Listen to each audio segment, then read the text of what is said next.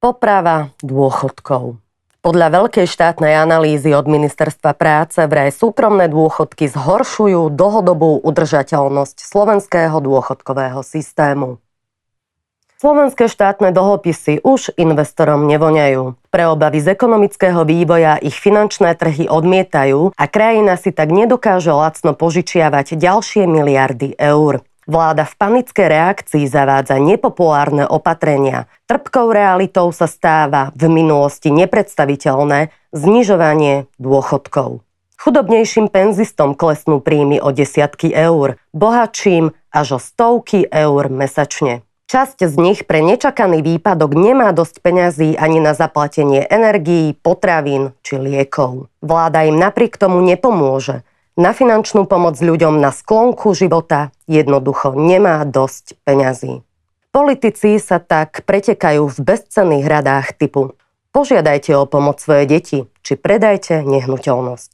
V extrémne ťažkých časoch si štát môže požičať len z Eurovalu alebo od Medzinárodného menového fondu. Obe inštitúcie však miliardy eur poskytli Slovensku práve výmenou za drastické škrty v penzínom systéme. Vízia slovenského dôchodkového systému okolo roku 2050 je tak pomerne apokalyptická.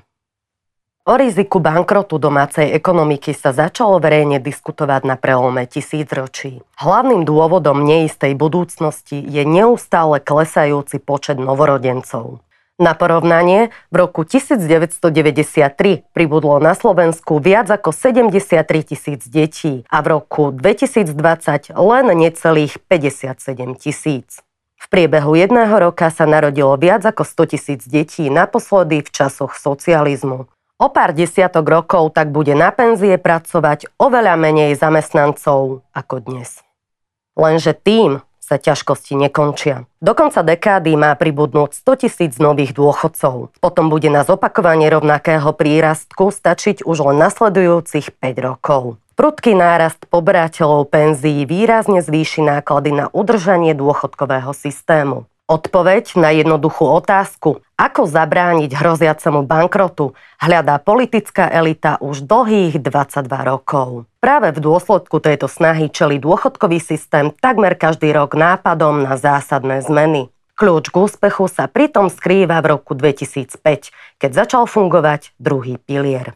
Tento relatívne jednoduchý systém motivuje ľudí sporiť si na dôchodok. Práve vlastné úspory pomôžu lepšie zvládnuť tlak na znižovanie štátnych penzií. Systém súkromných dôchodkov navyše prináša bonus v podobe nezávislosti od výkonu slovenskej ekonomiky. Konkrétna výška úspor závisí od zhodnotenia na finančných trhoch. Pred 17 rokmi si veľa ľudí sľubovalo od zavedenia druhého piliera zlepšenie dlhodobej udržateľnosti slovenského dôchodkového systému. To sa žiaľ nepotvrdilo upozornil minister práce, sociálnych vecí a rodiny Milan Krajniak zo Zme rodina. Podľa najnovšej analýzy ním riadeného rezortu zavedenie automatického vstupu do druhého piliera v horizonte 50 rokov zhoršuje udržateľnosť dôchodkového systému o 0,6% HDP. Neutrálny vplyv by mal nastať až okolo roku 2085. Pri spúšťaní systému však jeho tvorcovia počítali s oveľa lepším výsledkom. Súkromné penzie mali začať pozitívne vplývať na verejné financie už v roku 2054. Potom malo nastať obdobie splácania nákladov investovaných už do rozbehnutého druhého piliera. Podľa našich výpočtov sa výška transformačných nákladov vyrovná výške pozitívneho vplyvu v prvej polovici budúceho storočia. Uviedol ešte v roku 2004 Inštitút finančnej politiky. Inštitúcia, patriaca pod ministerstvo financií, v tom čase detailne analyzovala pozitíva aj rizika spustenia druhého piliera. Dnes je podľa ministerstva práce všetko naopak a druhý pilier namiesto pomoci verejným financiám škodí. O takýchto záveroch analýzy ministerstva práce je možné polemizovať. Štát totiž len odhaduje budúce výnosy investovaných peňazí. Aj drobné rozdiely v pár percentuálnych bodoch môžu zásadne zmeniť výsledky v prospech alebo neprospech druhého piliera. Navyše, v priebehu rokov sa prudko menia aj pravidlá hry. Odhad dlhodobej budúcnosti je preto vždy skôr veštením z kryštáľovej gule, než serióznou analýzou. Pred 20 rokmi napríklad málo kto považoval za možné záporné úroky z dlhopisov. Väčšina ekonómov takéto úvahy odbila jednoduchou otázkou. Prečo by niekto platil vláde za možnosť požičať jej peniaze? Potom prišla finančná kríza, záchrana bank, prostredníctvom tlačenia peňazí a na záporné výnosy si dokáže požičať aj rekordne zadlžená Slovenská republika. Súčasnosti preto nikto nevie povedať, čo bude o 50 rokov. Optimisti predpovedajú prudký technologický pokrok, nahradenie ľudskej práce strojmi a zavedenie základného príjmu. Potom budú ľudia dostávať peniaze za nič a udržateľnosť dôchodkového systému nikoho trápiť nebude. Realisti odporúčajú vytvoriť si na starobu dostatočne veľkú finančnú rezervu. Peniaze totiž pomôžu bez väčších ťažkostí zvládnuť väčšinu hospodárskych problémov. Z tohto uhla pohľadu rozohralo ministerstvo nebezpečnú hru. Každý starobný dôchodca môže mať okamžite zvýšenú penziu o 87 eur za mesiac. Takúto možnosť štátu vytvorí zrušenie druhého piliera, vyhlásil Milan Krajniak. V zápetí však dodal, nenavrhujem zrušenie druhého piliera, ide len o ilustratívny príklad. Napriek tomu to bolo veľmi nešťastné vyjadrenie. Zodpovední politici majú v prvom rade motivovať obyvateľov viac sporiť – nie verejne rozprávať o výhodách prejedania peňazí. Jedným nešťastným príkladom sa útok na druhý pilier neskončil. Pokračovanie prišlo v podobe presného výpočtu nákladov, podľa ktorého druhý pilier v Lani obral sociálnu poisťovňu o miliardu eur. Suma má v najbližších dvoch rokoch vzrásť o 114 miliónov eur na 1,14 miliardy. Jedným z dôvodov je postupné zvyšovanie odvodov do druhého piliera. S príchodom nového roka sa sadzba automaticky zdvihne o štvrť percentuálneho bodu. Až v roku 2024 bude na hodnote 6% Spomínanie nákladov spojených so zvyšovaním odvodov nie je dielom náhody. Tieto peniaze by totiž mohli výrazne pomôcť s financovaním rodičovského bonusu ministrovú srdcovku, štátnu pokladnicu, len na budúci rok vyjde pri najmenšom na 550 miliónov eur. Celý vládny štvorlístok vyššie dôchodky pre starých ľudí s deťmi podporí len v prípade nulového vplyvu na verejné financie.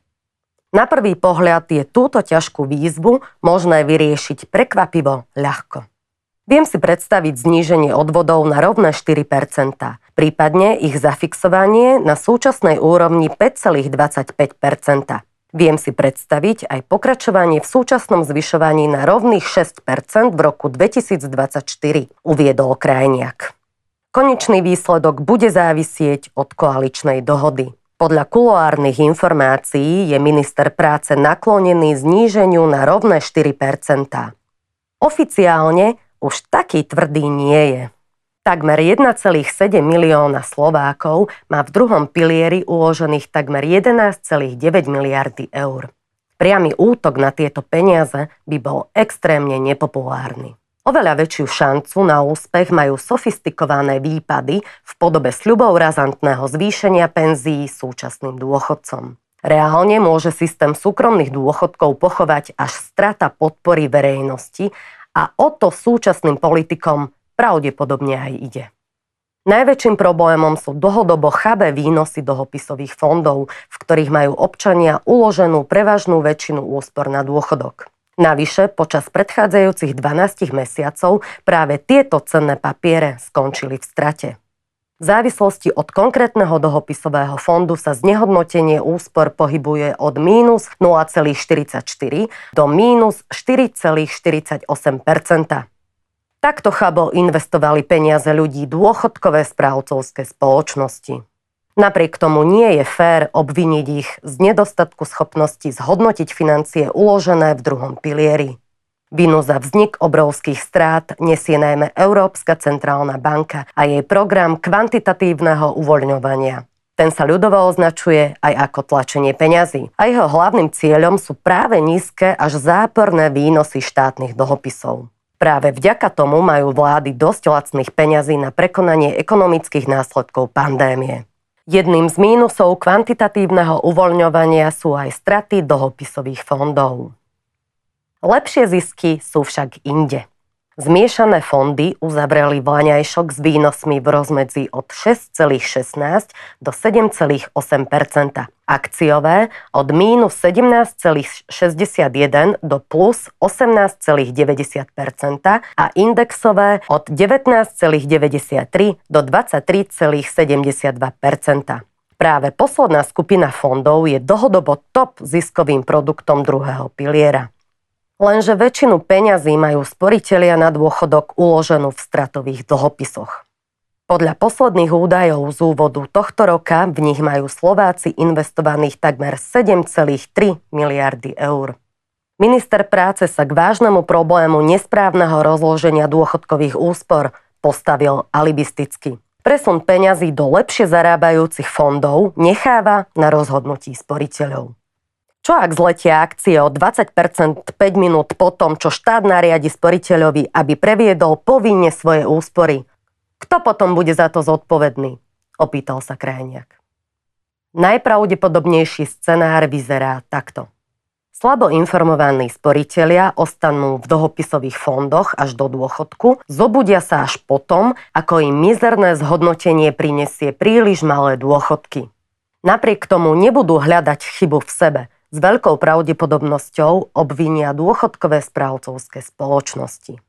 Nepokojnej verejnosti ponúkne šikovný populista jednoduché riešenie v podobe znárodnenia druhého piliera. A ušetrené miliardy sa rozhádžu na hlúposti. Hnutie Sme rodina sa napríklad blíslo nápadom postaviť lacné nájomné byty. Lenže z nízkeho nájmu nie je možné zaplatiť vysoké dôchodky. Navyše zlá demografia v budúcnosti prinesie dostatok voľných bytov aj domov. No a Smer chcel zase za peniaze v druhom pilieri stavať diálnice. Mimochodom, práve sociálni demokrati nesú zodpovednosť za súčasné problémy. Finančná kríza poslala okolo roku 2010 ku dnu všetky svetové burzy. Na obrovské straty o tri roky neskôr svojsky reagovala vtedajšia ministerka práce za smer Viera Tomanová. Práve od nej prišiel zákon nariadujúci sporiteľom presunúť peniaze z akcií do dlhopisov. Štát zároveň ponechal ľuďom možnosť písomne požiadať o návrat do akcií. Výsledok? O návrat požiadal málo kto. Väčšina ostala v dlhopisoch a utrpela obrovské straty.